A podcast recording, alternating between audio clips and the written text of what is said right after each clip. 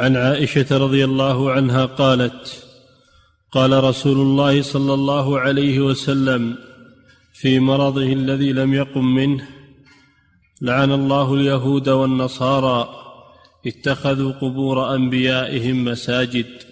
قالت ولولا ذلك لأبرز قبره غير أنه خشي أن يتخذ مسجدا. نعم. وهذا حديث عظيم مثل الحديث الذي قبله.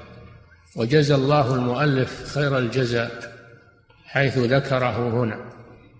أن النبي صلى الله عليه وسلم لما مرض مرضه الذي لم يقم منه بل مات عليه الصلاة والسلام.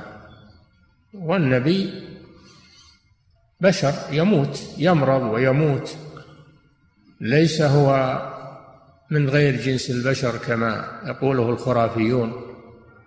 النبي بشر. يمرض ويموت ويجوع ويتعب ويؤذى لأنه بشر. وإنما فضله الله عز وجل بالرسالة والنبوة. أما من ناحية الأصل فهو بشر. يصيبه ما يصيب البشر وهو أفضل الخلق عليه الصلاة والسلام. الذين يغلون في النبي يقولون ما مات. يغلون في النبي الآن يقولون ما مات. وإنما غاب ويأتي. ويقول أنه يحضر حفلاتهم وتجمعاتهم يحضرها. ويقومون له إذا جاء زعمهم. فهذا كله من الكذب والافتراء. الرسول ميت عليه الصلاة والسلام وقد مات.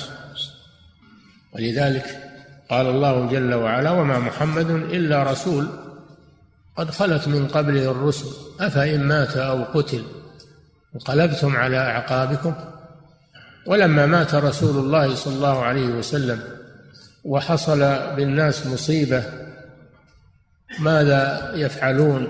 منهم من يقول لم يمت ومنهم من يقول مات.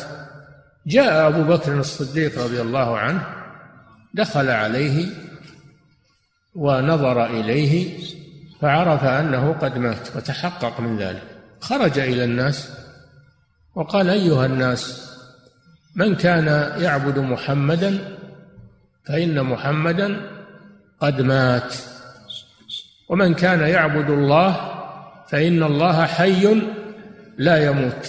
ثم تلا هذه الآية وما محمد إلا رسول قد خلت من قبله الرسل. أفإن مات أو قتل انقلبتم على أعقابكم. فعند ذلك علم الصحابة وفيهم عمر رضي الله عنه. علموا أن الرسول قد مات. علموا أن الرسول قد مات. ولا يشكون في ذلك. فالرسول صلى الله عليه وسلم أصابه المرض ولم يقم منه حتى مات عليه الصلاة والسلام. قال وهو كذلك يعني في شدة المرض. لماذا قال هذا؟ من باب النصيحة للخلق. من باب النصيحة للخلق. وخوفا عليهم من أن يغلوا في قبره صلى الله عليه وسلم كما غلت الأمم من قبلها في أنبيائهم.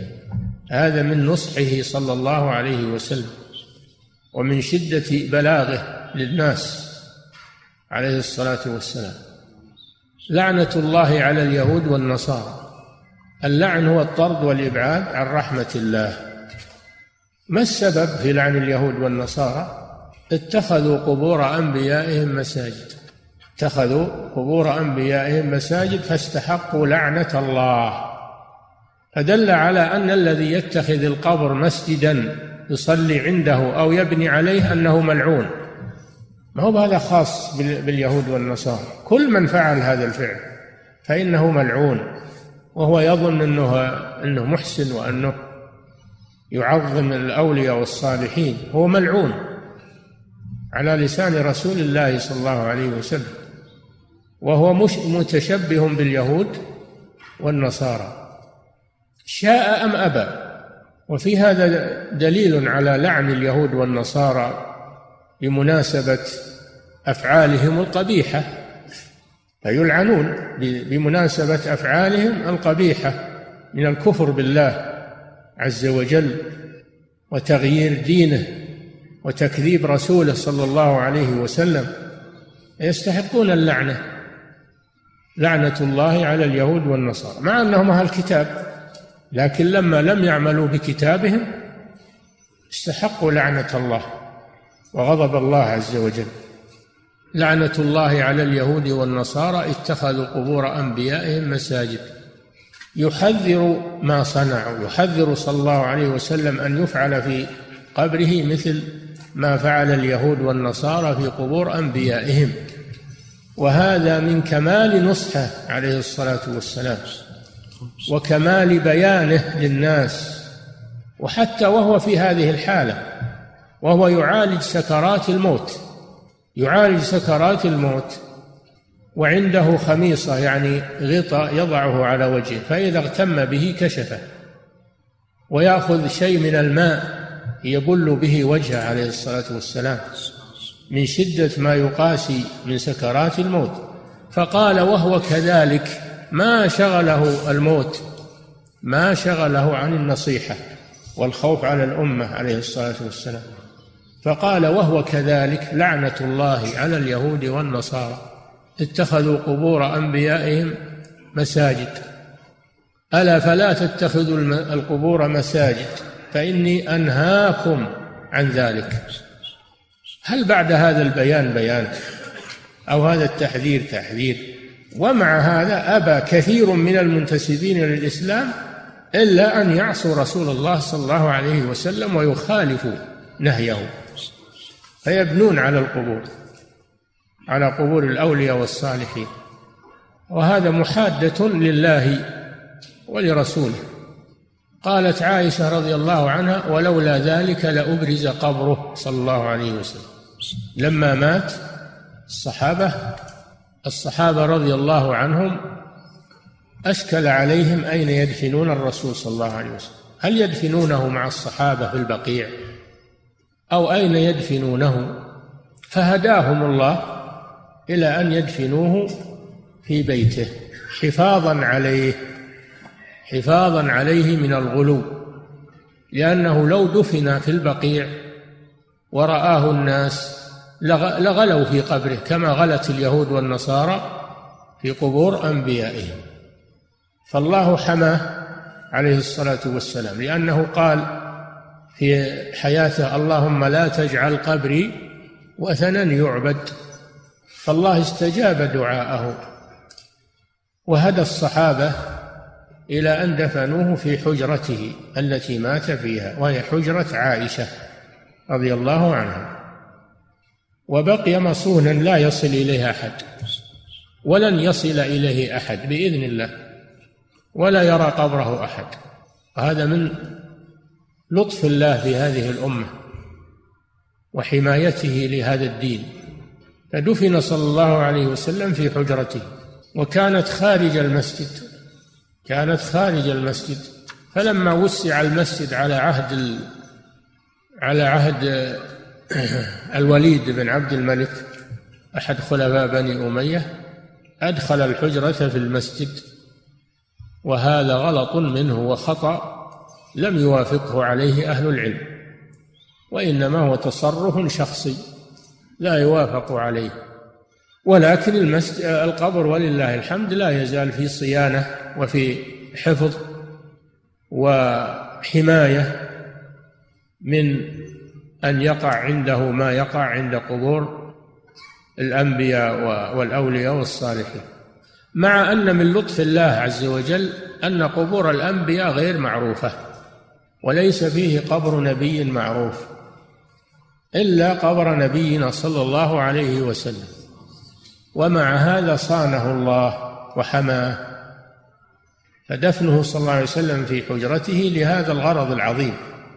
قالت عائشة ولولا ذلك لأبرز قبره غير أنه خشي أن يتخذ مسجدا.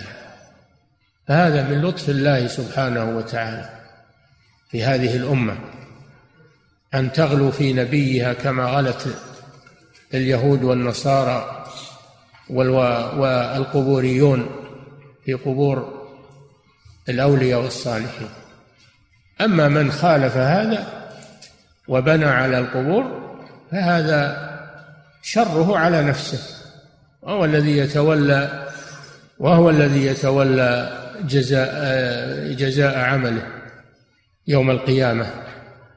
فالحمد لله أن الله صان قبر نبينا صلى الله عليه وسلم وحماه ولم يحصل عنده ما يحصل عند القبور حيث إنه صلى الله عليه وسلم دفن في قبر في حجرته بين الجدران ولا يراه أحد ومصون وعنده حماية يمنعون الناس من مظاهر الشرك وجزى الله هذه الدولة خير الجزاء حيث إنها حافظت على قبره صلى الله عليه وسلم وجعلت عنده من الحرس ومن الرجال ما يمنعون المخرفين من أن يفعلوا عند قبره ما يفعل عند القبور الأخرى.